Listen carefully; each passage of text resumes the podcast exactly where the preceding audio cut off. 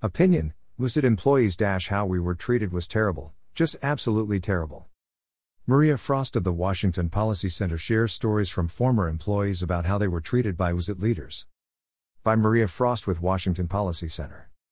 The Washington State Department of Transportation, WSDOT, says their employees are their greatest asset. However, the actions of many WSDOT leaders over the last few months demonstrate they view their employees as disposable. Adam Bogle was a ferry operator assistant on the Keller Ferry, which connects State Route 21 on the Columbia River between Lincoln and Ferry counties. He worked largely outside. When the vaccine mandate was imposed, he submitted a religious exemption. In less than 24 hours, he received an email that his exemption was approved, but that the agency could not accommodate him. He was fired. WSDOT officials told Brandi Kruse, a former reporter and now host of the Undivided podcast, that their human resources staff processed exemptions and accommodations individually, and that this was an interactive process with employees.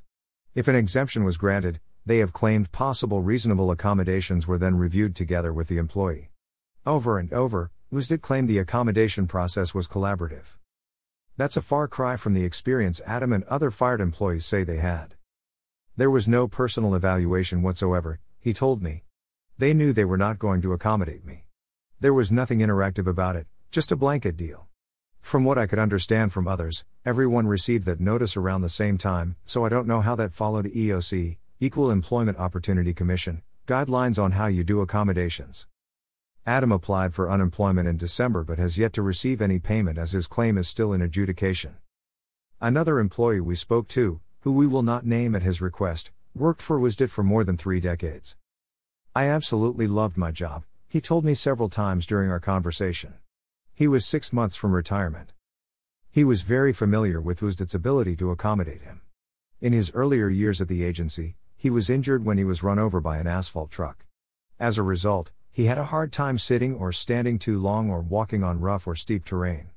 WSDOT worked with him to make sure he could continue doing his job without doing anything that was too uncomfortable or painful.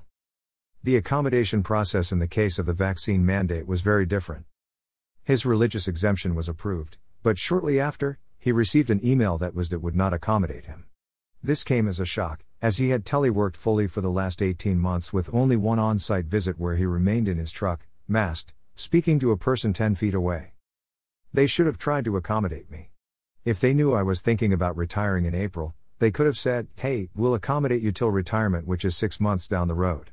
Despite asking to demonstrate that he could continue to do his job 100% from home until he retired, he was not allowed to show he could telework. It was bizarre, he said.